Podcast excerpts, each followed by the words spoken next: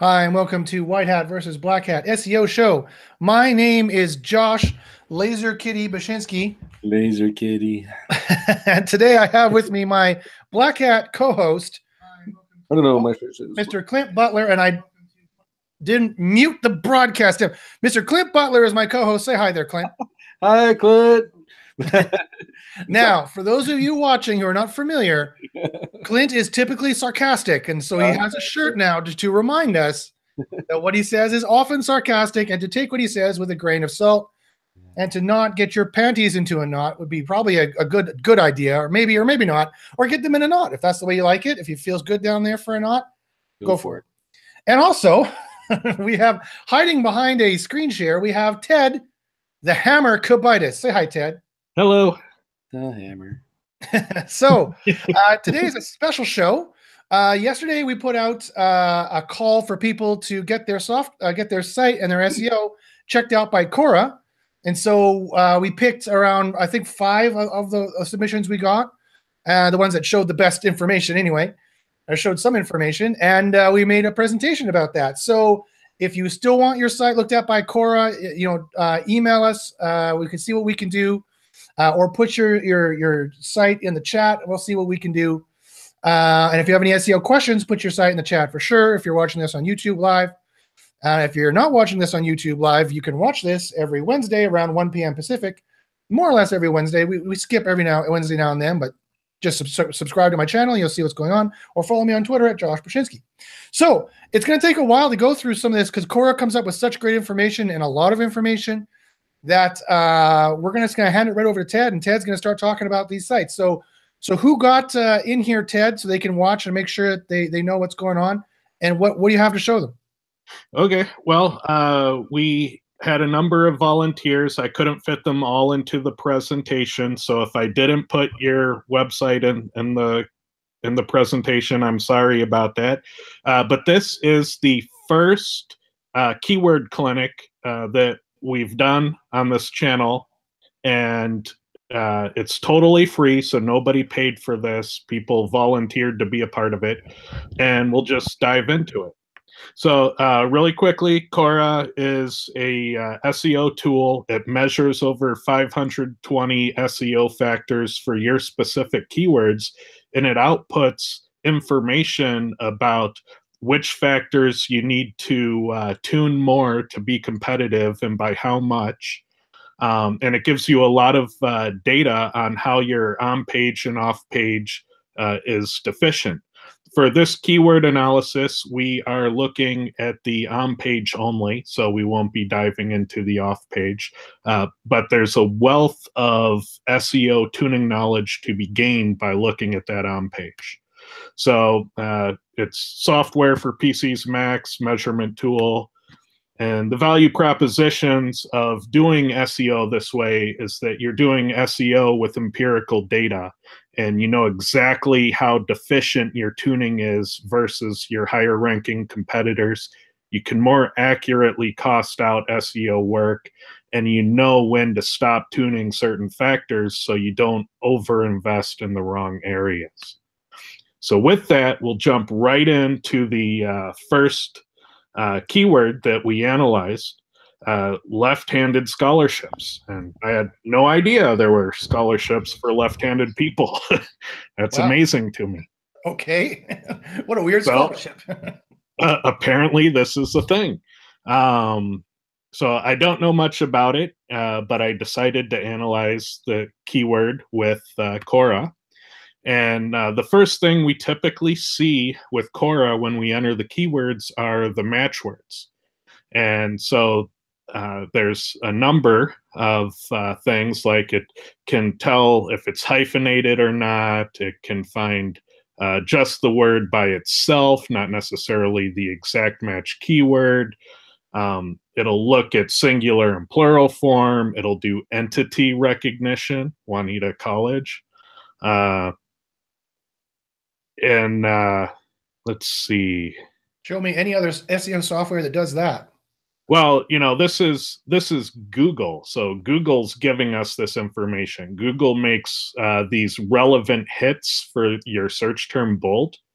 our software collects them because Google's telling us these are the words that make your page relevant for the search term. And we call these match words. And when we talk about matches, we're talking about this collection of all the things that Google considered a relevant hit. So when we talk about matches, it's not your exact keywords, it's any combination of these relevant hits that Google calls out in their source code. And so the software pulls measurement data. So we found our website for this keyword in result number four, and we're comparing them to results one, two, three, and the page one average. And the highest factor measurement, each row here is a different factor, and the highest factor measurement for results one, two, three, or the page one average, so whichever one of those four is largest, becomes the practical maximum and the practical maximum minus your uh, measurement for your page for that factor is the deficit. That's how much more you need to tie for first place uh, in that factor. So technically, you need to do a little bit more uh, to have advantage. Other than that, you'd have competitive parity. Now, there's this overall max, which is the maximum measurement out of the top 100, we find that it's very impractical to tune your page to the highest measurement in the top 100. And it's often uh, uh, dangerous for over optimization. Yes, over optimization is real. but even worse than the threat of over optimization, if you tuned to the maximum amount possible in the top 100, you're going to way over invest. It's going to be far more damaging to your time and your pocketbook than anything else. Uh, so we uh, use the practical max. Let's aim towards the top of page one. And that's why we take the highest measurement from results one, two, or three, or the page one average, whichever of those four is higher. So let's jump into some of uh, the intel for this run. So the software creates a sheet called the SEO tuning roadmap, and these are only the strong correlating factors, the factors that correlated very strongly with your rank position in Google. And it's only the ones where you have a deficit. So we hide everything else. And these are the things you need to do to get competitive parity. That's why we call it the SEO tuning roadmap. It's very simply, this is the to-do list. I Forget all the correlation stuff. If you're not an SEO nerd like us, just run the software, do this. yes, exactly. And what I like to do, and what I advise people to do uh, with these reports, is to cherry pick the easy ones that you can knock out quickly and right away.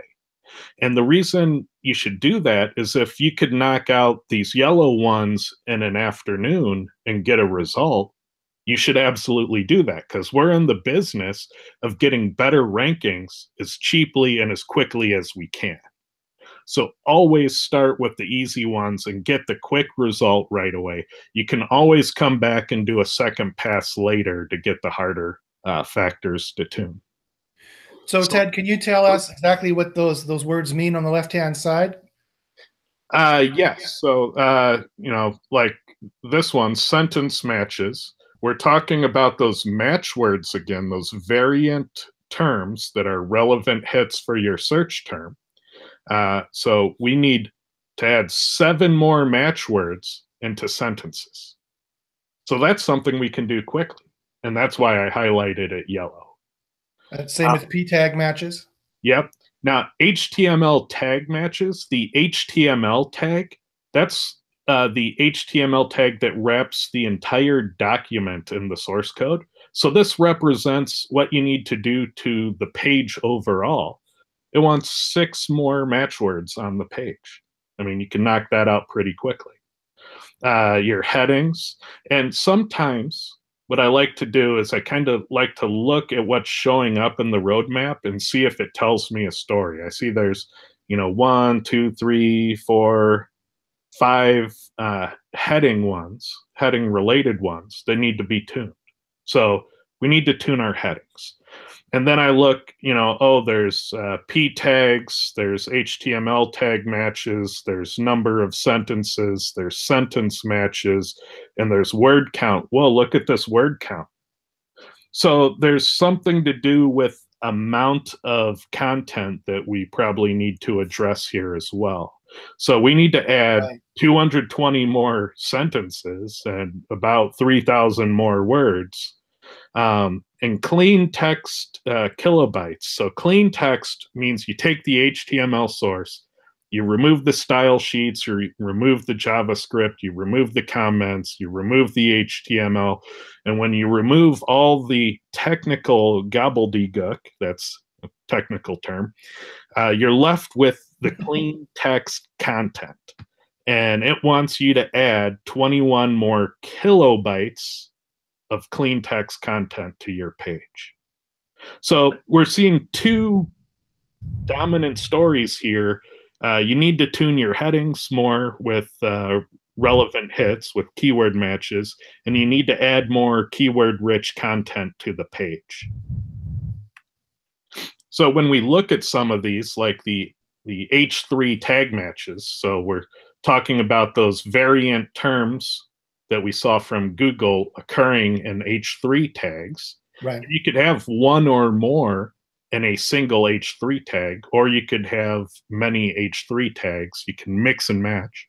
Uh, but we look, here's the page uh, average measurement all right, and here's the track domain. We see the track domain is on page one. So we got page nine heading towards page one. We have the average measurement by page. So here they are at two matches and H3 tags, and they need to get to four. So they want to get above the average. So we can visibly see the deficit they need to achieve to uh, excel in that factor. If we look at the HTML tag matches, we can see they're dialed in for competitive parity, but parity is an advantage. So the uh, what you need to do is to continue using your terms on page so you get above the average. And the practical maximum is not this value. The practical maximum is higher. So when we see you hitting the average line, we know you need to get above it but you definitely don't want to exceed the practical maximum. Uh, probably not. You'd probably be wasting time and money at that point because the people who got to the top of page one didn't have to go much higher than where they got. So, in right. theory, you shouldn't have to either. Right. is it all on page changes for this fellow, or is there any off page stuff too? Uh, we only did on page uh, for this analysis. Right, right, right. So you have to run the full report to get the off page analysis as well. Correct. But they uh, still mine some really interesting data, some very imp- important data about essentially their their their their on page SEO is not fleshed out enough. They need H1s, they need H2s, they need H3s, they need more sentences, they need more information completely. Yep.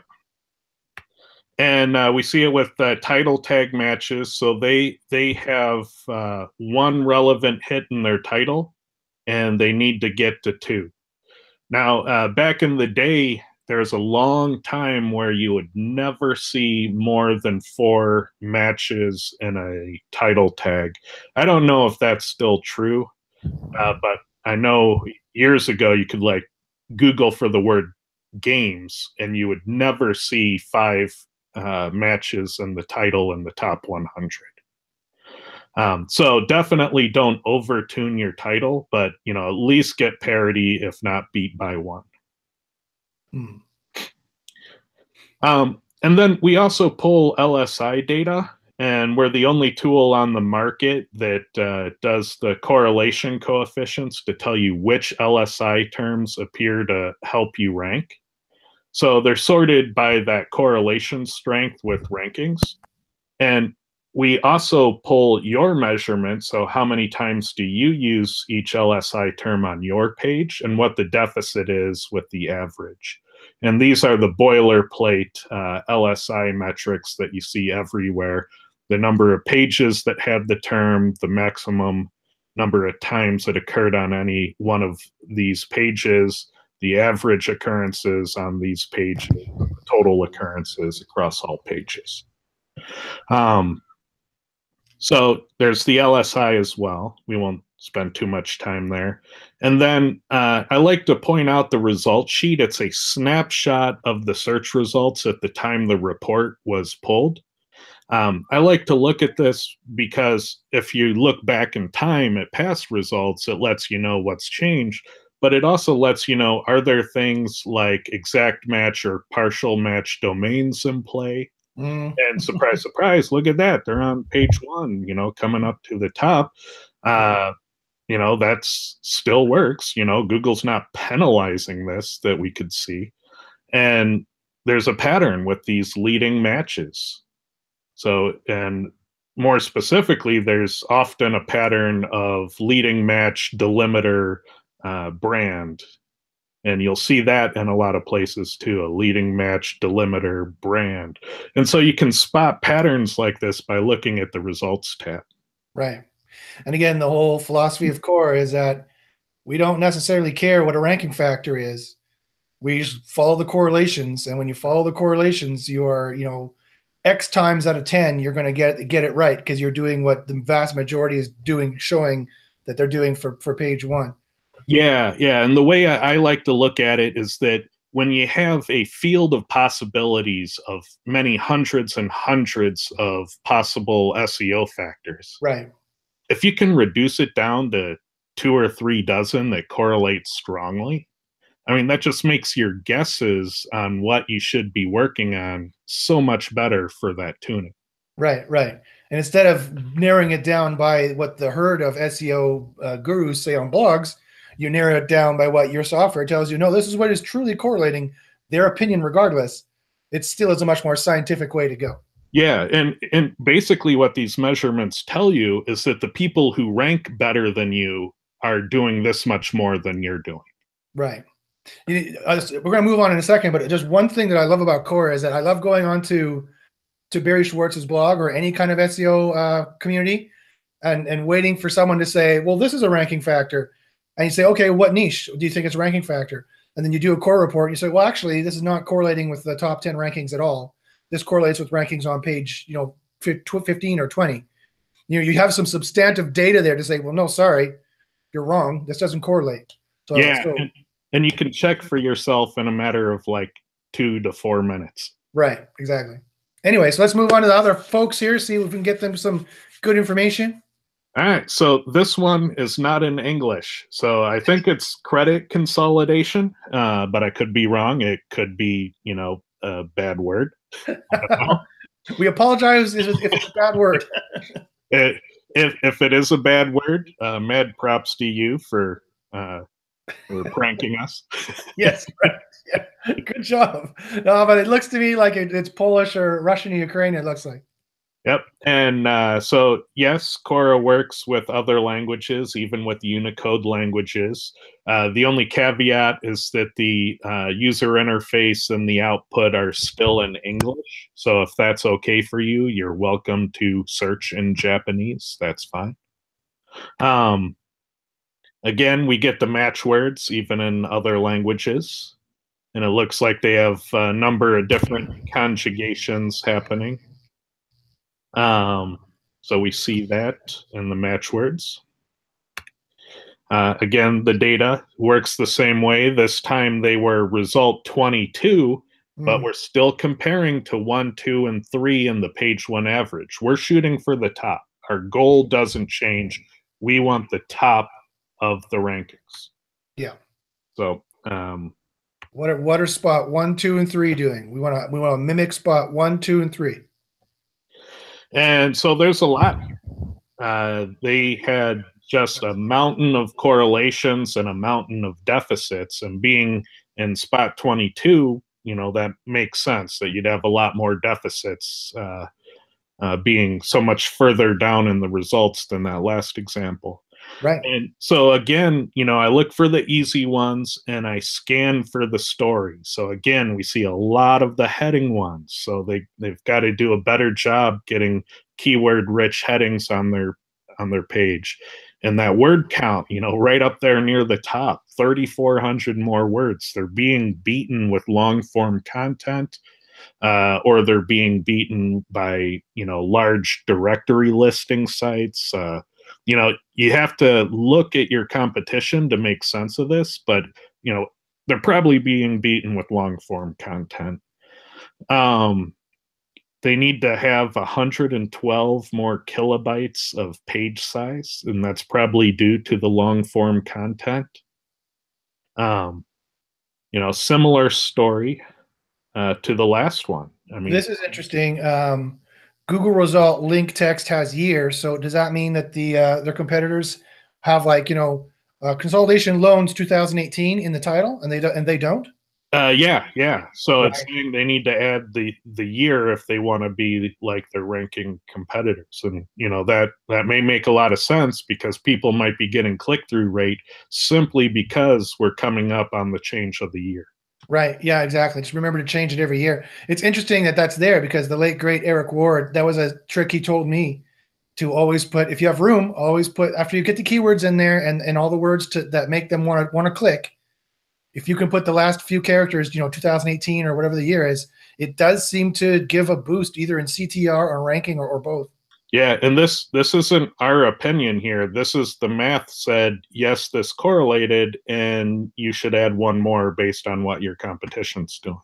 Fascinating. Also, I notice here, here's another one at the other end. Look at the right hand side, has Apple Touch icon. Yeah, you know, and uh, that one, uh, if you've watched this show a long time, you've probably heard me say this anecdote many times. There was a time many years ago I added the Apple Touch icon when iPhones were brand new to our websites, and we saw an instant ranking boost.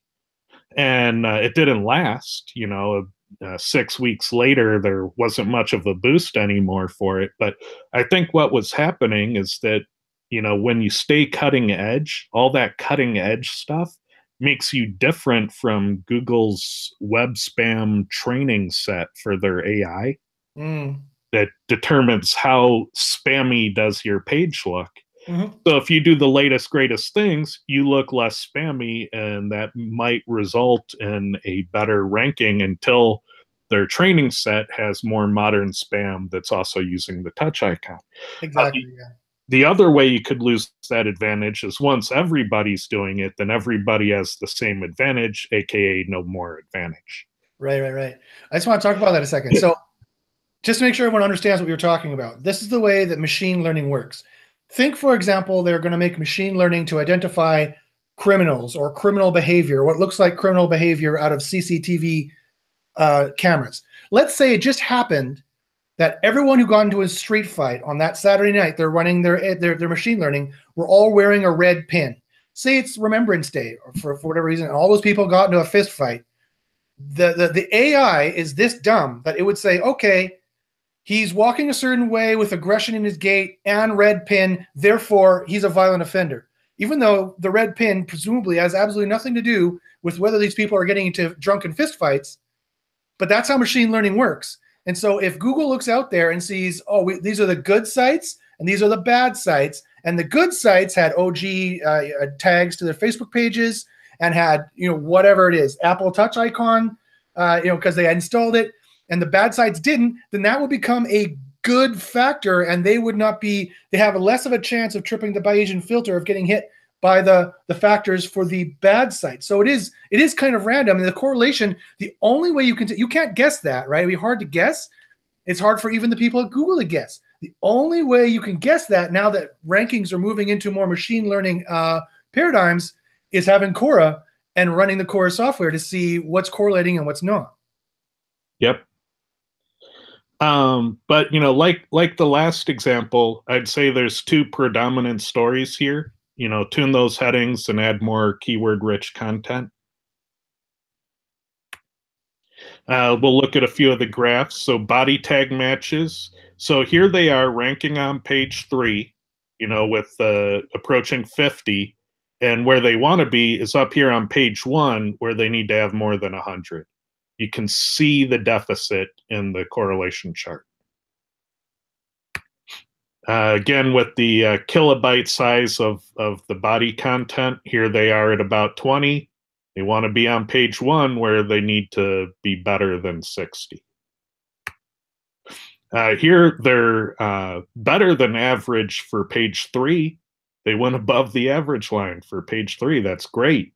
Uh, but they want to compete. You know, they you want to play a page one game. Page one game, you need to do better. So leading matches and your heading tag. So your heading tag starts with one of those variant uh, match words. Um, here again, page three, they got competitive parity, so they met the average line. But you want to play a page one game, so you got to play to this level instead. Uh, yeah, again, uh, with headings, uh, H1 to H6 overall matches, they're below the average line. Need to play a better game. Need to play the page one game specifically. Uh, page size, so they're down here at uh, 25, 30 uh, kilobytes of page size. But since they're being beaten most likely by long form content, they need to get up there above 100.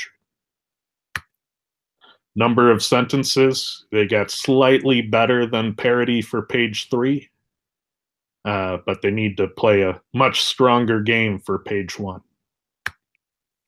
Sentence matches below average for page three, so they need to work their keywords into their content more. And by adding content, they'll get more of these. So word count overall, they're below average even for page three. And they need to play a, a much bigger game for page one. Right. And I'm sure these these could go on and on and on, all the different stuff they need to do. Yep. Uh, the LSI works in other languages. I can't begin to even comment on what these are. so we'll move on.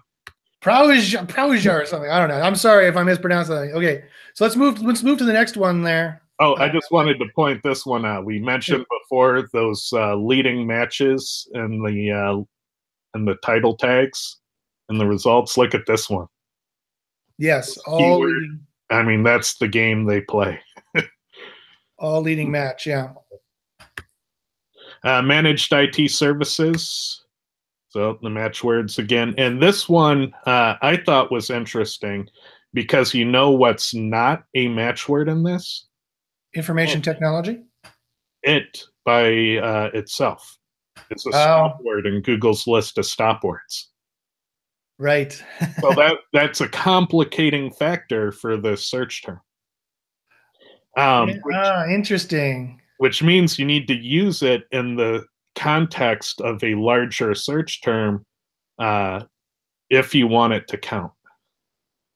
Yeah, look at that. You'd have to be very careful how you would do that. Huh. And so, yeah, it didn't appear on the list, uh, but we do have our variants measurement data uh, we'll get here so yeah the search term matches and this one went through the roof because that it doesn't count by itself so you get a, a lot more focus on search term matches for this term as a result so it wants you to use the exact search term 27 more times on the page i'm not surprised by this because of that complicating factor um, HTML matches, so your overall variance on the page, it wants 196 more variants. So it looks like your competition is simply using the terms more. So, sorry, Ted. So, would you switch to managed services versus managed IT services for this? Uh, well, I, I don't know. I would want to research more, but it, you definitely uh, need to use your relevant hits. So managed services and managed IT services were both relevant hits. So um, yeah, I might consider doing doing that more, but at the same time, managed IT services is what they're offering. That's their product. Mm-hmm. So I think that's probably why uh, we have so many uh, search term matches here. Why they want 27 more of the exact search term on the page is that's the product they're selling, and they don't want to add confusion by talking about managed services more than managed IT services. But when so, they tried to do managed IT solutions, it didn't seem to uh, flag as a match term. Yeah, Google didn't consider it something that was a relevant hit for the search term. Now it's relevant to the customer, but Google isn't all knowing and all seeing. So Google's, you know, relevancy determiner didn't pick up on that. And that's right. important. Um, so uh, right here, matches in the top five keyword density terms. People get confused by these all the time. What they mean is you take the five most frequently used uh, keywords on the page, and it wants one of your match words to be among those five. So it wants a match word to be in the top five most used words on the page. Um, Which you would get by adding it to all these other places. Yeah, exactly. One one thing we should mention is that you can kill like 40 birds with one stone here by adding the keyword, a few more sentences and a few more keywords in it. Yep, that's correct. And so they want uh, more matches and sentences, uh, headings. So uh, yeah, on, on this particular one, I'd say more than being beaten by long form content like the other two were, uh, this one's just being beaten by the competitors using the terms more on their page. And uh, yeah, I, I wonder more about the specific uh, usage of the exact search term on the page. Because I would see that normally, I'd say 27 more, you know, red flag over optimization, because normally, uh, you would only want to pepper in two, three, four of your exact search term and then make up the rest with your variant terms. But because of that complicating factor, I think it's just dialed up a whole lot more to be competitive. Right, right. But notice here that they also need H1 and H6 tag matches too. Yeah. So uh, an H1, H5 tag leading matches as well. So I think they need to have a proper kind of H1 paragraph, H2 paragraph, H2, another H1 kind of more of a, a an essay a style that Google really likes, and and the, the SAO, uh, the SEO intelligence agency has shown their testing, Kyle's shown that that uh, does seem to give a boost in in ranking as well. Yeah, I agree. Um, so yeah, again, uh, their website wasn't in the top 100. I had to add it in, so they appear to be result number 100 on page 10 they are getting parity for page 10 but uh, they need to play a page one game again. So that's the right, keyword so uh, usage and the body content. Let's just visually go through these and see the, the difference. Yep. Yep. Oh yeah. Wow. Yep. Yeah. Okay. There we go. Uh, and then again uh, with the uh, leading matches and the title tag being a pattern for them. Yeah. Here's here's the other pattern. Leading matches and title tag. And you know that I think uh, I think uh, Clint, if you recall, I believe SIA tested that as well, leading match in uh, in title tag, and I think it did have a show a boost. So uh, it, it's difficult for me because I like to try and, and write something that makes the title stand out so people will click it, but it's also uh, versus uh, getting the, that keyword to the far left as possible. Yeah, Kyle's got another version of that test going. He's getting some interesting results already too. Oh, yep. Interesting. Okay. Fantastic. What's the next one here? Another non English keyword. So we got to totally let the math guide us on these. Oh, I think this is, uh, oh, yeah, this is so uh, one by one, one of those fellows here in the chat, I think is probably the one who uh, who submitted this one. So there it is. we got it. All right. So uh, again, we got the uh, uh, the match words. Uh, you know, I, I like to point out when somebody's uh, putting in uh, ratings and reviews. I mean, that's a really good call out. So you might consider that if it's appropriate for your page. Uh, and this might be your page, and if you're doing that, then you're awesome. um, here are the match words. This is parking for, I think, yep, uh, Schiphol yep. Airport. Schiphol Airport. Yeah, so they uh, they did have the reviews. That was them. So way to go. Keep those reviews there. Don't ever take them down. yeah, for sure. And don't let your quality dip either, because then Google will take the reviews down for you. Yep. Um, so they're number four. So they're on page one, and they're trying to to move up. Um, so the things that stood out in the roadmap um, search term matches. So their exact search term 214 times more in the body tag. That's staggering to me. Um, that's a lot. Uh, so I'd want to investigate your competition, see how they're getting their search terms exactly on the search page so many times how they do that without scaring their visitors and without angering the google so uh, this this type of metric i think means you need to look at results one let's see who was doing that that was uh, body tag search term matches right here so look at result three they've got something going on they're they're the one that's uh, driving that up so high. So yeah, I'd want to investigate what they're doing before I try to uh, copy it. Um, and then uh, your heading tags. So it looks like you need to do some heading tags. And again, here the HTML tag search term matches. The difference between HTML tag and the body tag is the HTML tag includes the head block uh, that you don't see on page, but it's there in the source code. So uh, that's the difference. So it looks predominantly like you need to tune your headings and you need to use your search terms on the page more. Uh, but on that second one, I'd investigate first because you don't want to compete with someone if they're going to get in trouble with Google when they get found out.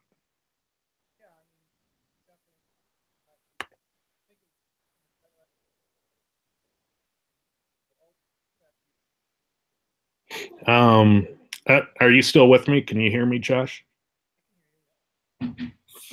Oh, sorry, Ted. I had my microphone turned off.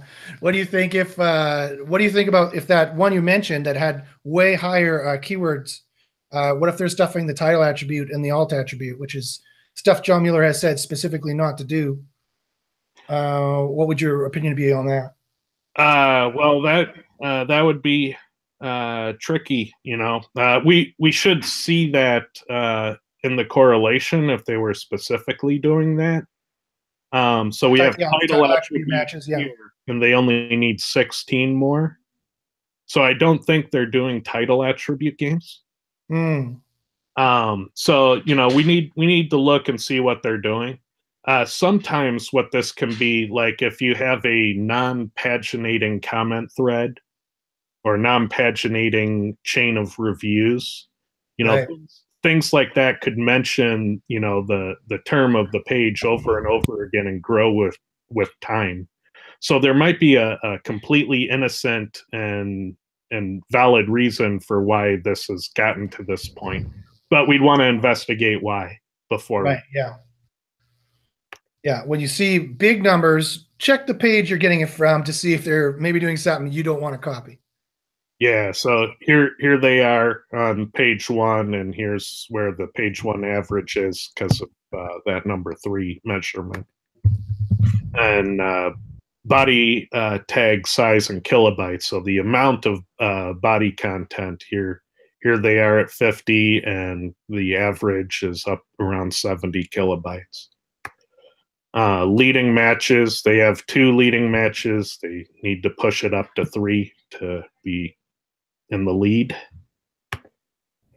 Um, again, with the uh, leading matches and the title tag text and uh, some partial match and exact match uh, domains in play for this keyword.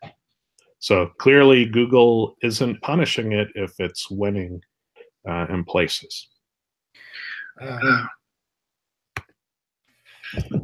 And uh, so, what does Cora cost? Because I know some people will ask. It's it's a bit pricey, but you can save money if you uh, use Josh's link and help fund uh, White Hat versus Black Hat. yes. You can save twenty five percent on it. Um, and and thank you. That's fantastic. Thank you very much, Ted. If I had a, a button to press for applause, I would. Yay. Okay, so that's good. Thanks very much uh, for that, Ted. Folks, I hope you, that made sense. If you have any questions, any SEO questions, any, any questions for Ted, any questions how Cora works, any questions uh, at all, if you got anything for us, type it here in the chat and we'll try and get to it here. Hey Ted, uh, you did the all those you showed just covered the on page. Is there any value in running the Cora using just the on page and then turning the link, the uh, Ahrefs and SEMrush integration feature on? Yeah, because uh, you know the off page is most definitely part of the puzzle. There uh, there are three areas that you typically want to look at for where Google dabbles with factors. Mm-hmm. the first one is authority, and the basis for authority is well known. It's backlinks, and the uh, yeah, the the second area is uh, your relevance, and relevance is usually governed by an equation like uh, TF-IDF, term frequency, and that math uh, has been around for document indexing since like the 70s and before. Um, so it, it's well known. And typically, what happens in those algorithms is whoever says it more tends to win, which is why keyword stuffing worked in the first place and still works today. Uh, when you do keyword stuffing, you're gaming that uh, search relevance bucket. And it's why Google has to manually police it. And the third uh, area for factors is uh, quality, which has been hinted by a number of different Google people that it might be related to click through rate, repeat visitation, page traffic. Um, so those those are typically important areas.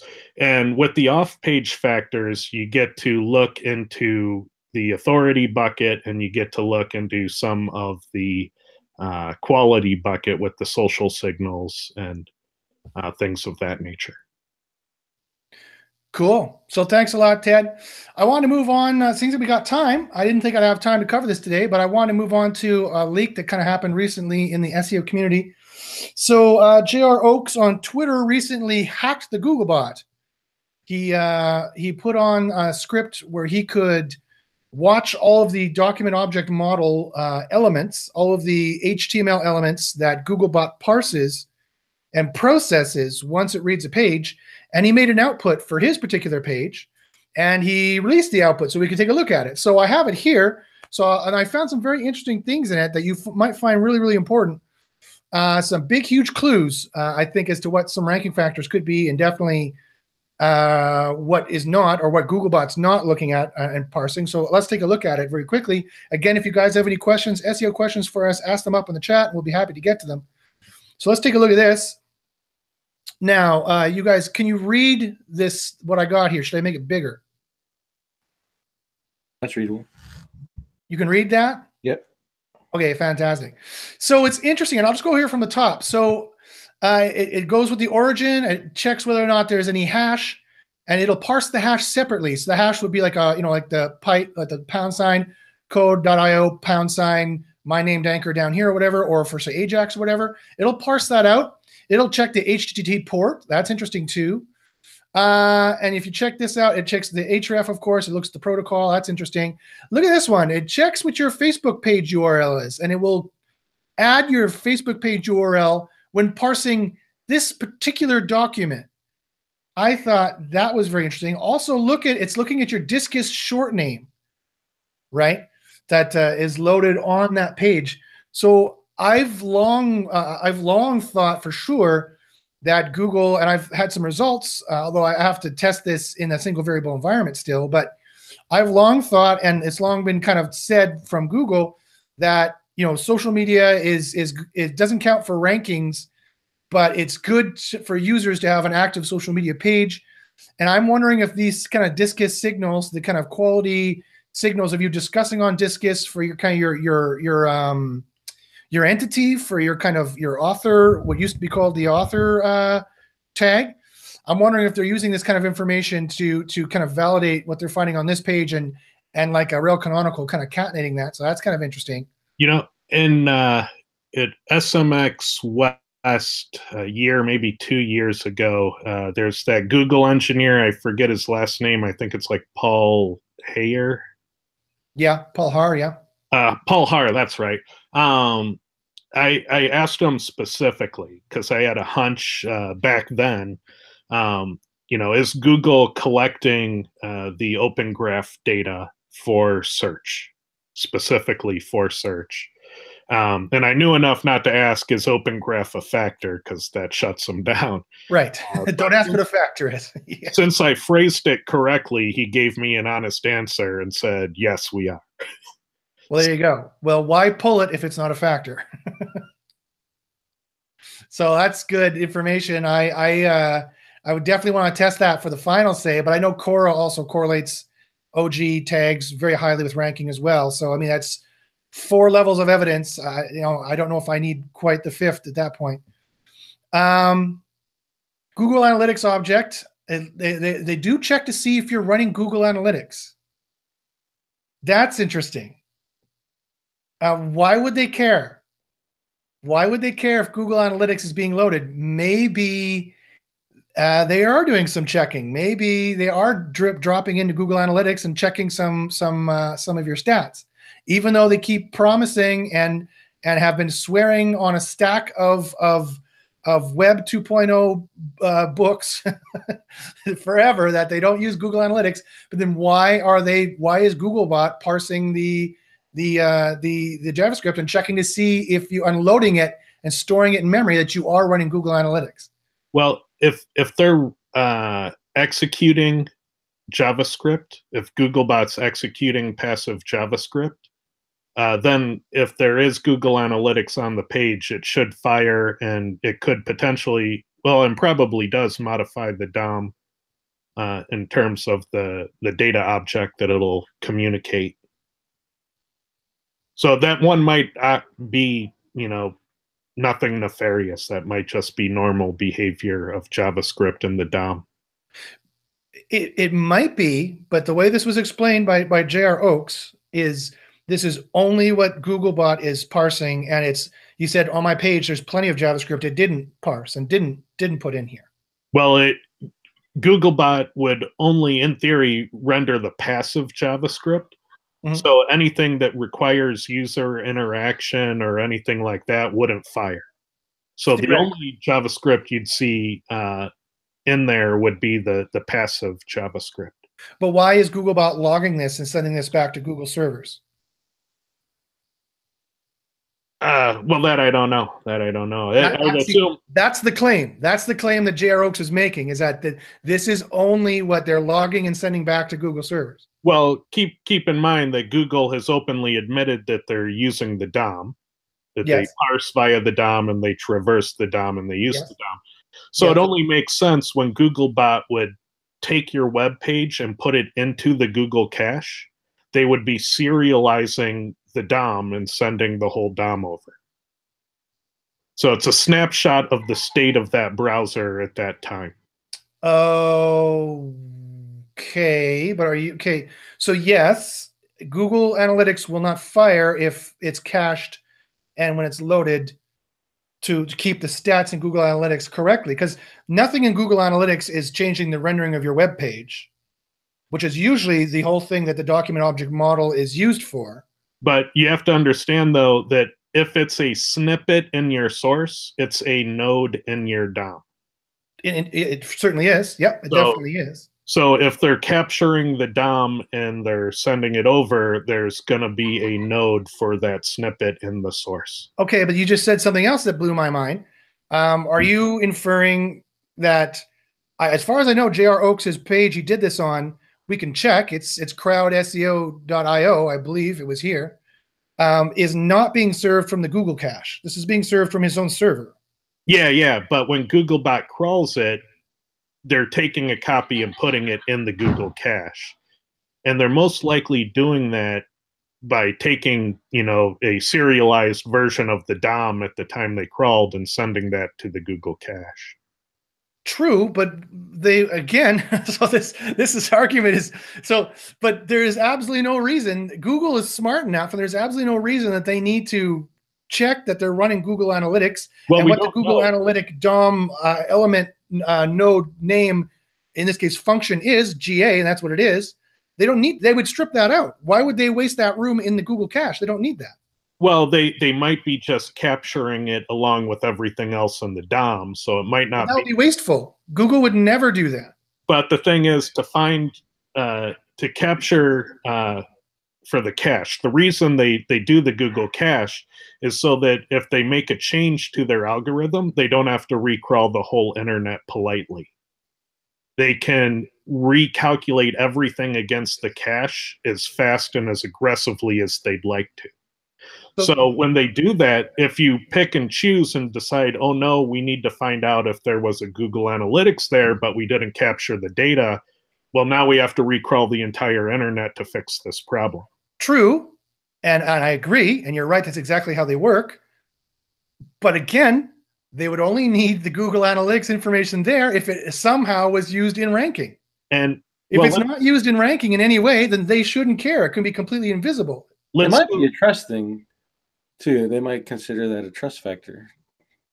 Well, then that uh, vis-a-vis would be either directly or indirectly a ranking factor. Yeah, like just having it as a trust factor. well, and Kind of let's like when we're doing the brand entities, like uh, Mike and Brad talk about all the time. If you're, a real brand is going to have X, Y, and Z, and maybe one of the, one of the, the letters of the alphabet for Google is Like an Apple real Touch. brand is going to use Google Analytics. Hell, we're giving it to you for free. Why aren't you using it, dumbass? Right, right, right. well, and and let's go the uh, business route with it instead of the uh, search algorithm route. If Google wanted to know the market share of websites using Google Analytics, this would be the place to check for it. When it fires on the page, capture it in the DOM. Now they know, you know, by sample how many websites use GA and how many don't. Oh, I, I, that's the Well, most plausible. That's the most giving them the plausible argument you've given thus far. However, I still got to debate that. This is huge, guys. Like, guys, if you're listening to our, our, our debate and you're like, "Oh, you you search nerds, what are you doing?" A, get out of the business because this is all we do. B, this is huge, guys. This is huge. Well, Google is not supposed to care about Google Analytics. They've sworn to us with their hand up and, and on murdered babies. They've made a promise. There are they they will not use Google Analytics in any way, shape, or form. I cannot believe that the Google Analytics team, which is a completely different company essentially, the Google Search team, is Google Search is going to be policing that for analytics. They have their own ways of knowing how many installs there are. Josh, it I, I don't think I've ever seen it correlate strongly with rankings, and I have it in Cora. I, I, I'm sure you do, and I'm sure you would you would you'd know right away. But why? Okay, but then why are they pulling it here? Why Googlebot is not supposed to care at all about this? Why are they pulling I- it? I think it's either by accident because they're capturing the state of the whole DOM, serializing it, and sending it, and it's along for the ride, or they have some business purpose. They Or they want to use it in the future. And so again, guys, get Cora because suddenly one day you might notice that Google Analytics uh, being installed suddenly correlates with rankings, Now, Uh, and then you're like, okay. they have the data, so As soon as soon as Google Analytics becomes a fully paid service, then suddenly it correlates with rankings, right? But there's even more interesting stuff. So that's even just that's just one, two of the bombshells. Let's look more. Okay, so let's further further on. Look, they're checking for speech synthesis, and it's all null, false, false, false. So they don't have any. Oh. can you show us that? I can't see it. Oh, sorry. No, I'm just reading it. and you see my face going crazy? I'll share the screen again. So here they're checking uh, for speech synthesis, uh, for, probably for oral browsers, uh, for for the uh, visually impaired. Probably is what this is for. Now Google always says you should, and it even says in the Webmaster Trends guidelines you should you should have uh, uh, uh, mechanisms in place so that people uh, who are visually impaired can see. I wonder if if you have you ever checked for this DOM module, and does it correlate with rankings? I have not. I you know it, Well, here's another one for the list. yeah yeah. I should probably put in accessibility and ARIA and so here's some of the the, the actual DOM uh, uh, nodes you can look for too. Crypto as well, some kind of crypto uh, cryptography, subtle. I'm not even sure what that means. Did he share this so that we could like run it on our own sites and see if Uh, He's at J.R. Oakes O A K E S on Twitter. Go ahead and ask him. I can ask him. I have his email. We, we've we've uh, coordinated back and forth. I can I can ask him as as well. What's going on? Yeah, I'd, I'd like a copy of this output. I don't need the script, but I'd like to see if I can pull some more factors for Cora from it. Yeah, Right, if you right, do the script, you can see if it's consistent before you even do that. Right. Yeah. This is just what's happening on his site. Application cache on obsolete, on cached, on update ready. These are all JavaScript event events. On update, on error, on checking. They're all null. Why Yeah. are they checking all that? Well, What is they're all null. They're not. They've been initialized. Well, I, what do you mean they've been initialized? I thought no would mean that none of them have happened, and they recorded none of them have happened. Uh, well, it, they haven't been set. So They haven't been set yet. So they're they're checking. They are checking uh, uh, JavaScript uh, events to see if they've been set. Uh, so let's see, whatever memory. They're checking some memory sizes here, heap size limits. They're checking. Look at all the timing they're checking. Request start, DOM loading, response start, request start. Look at all this. They're checking the actual. Uh, uh, this is what the the what would you call this? The heap size time? Like what what is this big big number? Um, well, you know, this is looking more and more like when you right click the page and you say inspect and you pull up all those windows in Chrome that show you like the network activity and the load times. And this looks like the, you know, the scaffolding and the rough end for all of that. It makes me wonder if Googlebot isn't a headless version of Chrome. Well, I've, I've got, and that's, I got more information for that lo- lower on down here. So f- just keep in mind here, they're checking when the DOM is complete. They're checking when it's interactive. They're checking when it's loading. They're checking the response start and end. So again, if you want to say speed is or is not a factor, here's a bunch of evidence to suggest that it is because Googlebot is checking it and recording it and sending it back to Google servers. Here's another one. Uh, let me see, where is it?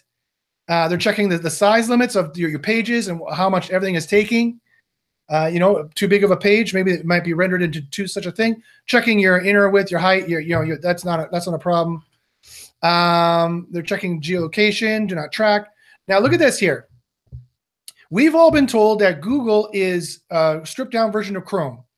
Well, then why doesn't it report it's a stripped down version of Chrome? As far as this is concerned, it is a version of uh, Netscape Mozilla running on Linux. It doesn't say Chrome here anywhere. No, but they do call it out as Googlebot, so it might be like a you know a, a split build of like a Chrome-like engine, but it's headless. Not specifically Chrome, because Chrome isn't headless; it actually renders uh, the Right. graphics. Uh, does, yes, yes. so yeah, you know, and it makes sense that it would be on Linux because that's going to have the best scalability in a in a large grid or cluster scenario. Of course, yeah. Now look, and they also say that they don't they don't uh, load cookies, but it says cookie enabled true. and and the Mozilla 5 compatible thing uh, that's been around even for a long time. That goes back to Netscape Navigator, so I don't think that's them being nefarious. That's that's kind of hardwired in because of Netscape. Yeah, I know. I know that um, quite often they'll do that, but it should say Chrome in here somewhere. Product should say Chrome, not Gecko. Well, it uh, they're saying Googlebot, and the other things are compatibility tags. Yes, this is Mozilla So- 5.0 compatible. Yeah, yeah, I got that. But I I, I- I know what you're talking about, uh, Ted. Uh, but but one of these should say Chrome if it's Chrome. I've, Yeah, I've, yeah. I've done this JavaScript test in Chrome. It, it- one of these will say Chrome. I I I'm starting to think that it's Chrome like, but it's not exactly Chrome. So they call it Googlebot by a different name, but it's Yeah. largely Chrome. Well, yeah, and that that's largely true, but not, but not fully true, right? Yeah, Okay, so- that, that's my guess. I don't know for sure. Well, tha- that's what it looks like. Again, they don't they don't re- represent it's Chrome anywhere in here, even though we've been told it's Chrome. And they, they check other interesting stuff like is the toolbar visible, status bar visible, scroll bars they visible, personal bars visible, menu bar, location bar, the history state. Well, see, that's interesting that they say that's true on all of those. So I Mhm. wonder, are they actually showing a graphical rendering with a window, an application window, or are they spoofing that? Yeah, yeah, yeah. I, I think they would need to uh, be well, they could just check in the header state. They don't actually need to because they just see in JavaScript. You just switch it off, and, CSS did you switch it off is the really I think is what they'd be doing there. Landscape primary, the orientation they're checking again, the color depth, uh, and then some final stuff here. Uh, uh, service I don't know what they make of this. Persistent one, event and log information, message, load, page show, resize. so I don't know. Those look like nano time stamps. So yeah, the same kind of nano time stamps they had above for when they checked how how long how when they started loading it, how long it took to load, when the DOM loaded, when it was usable. So anyway, we've run out of time. I found that stuff interesting. Remember, Google Google has sworn to us it's a version of Chrome. That's all it is, and that they don't look at Google Analytics. They never use Google Analytics, and uh, that Facebook is not uh, used for ranking. Well, then why are they why are they sending that back to Google? Why are they sending this information back to Google? It's a good old conspiracy theory. So, all right. So thanks very much, folks. Let's see if there's any final questions here, unless Clint was dealing with all of them. Uh, Polo Chan asks front page versus inner page backlink. Does it make a big difference?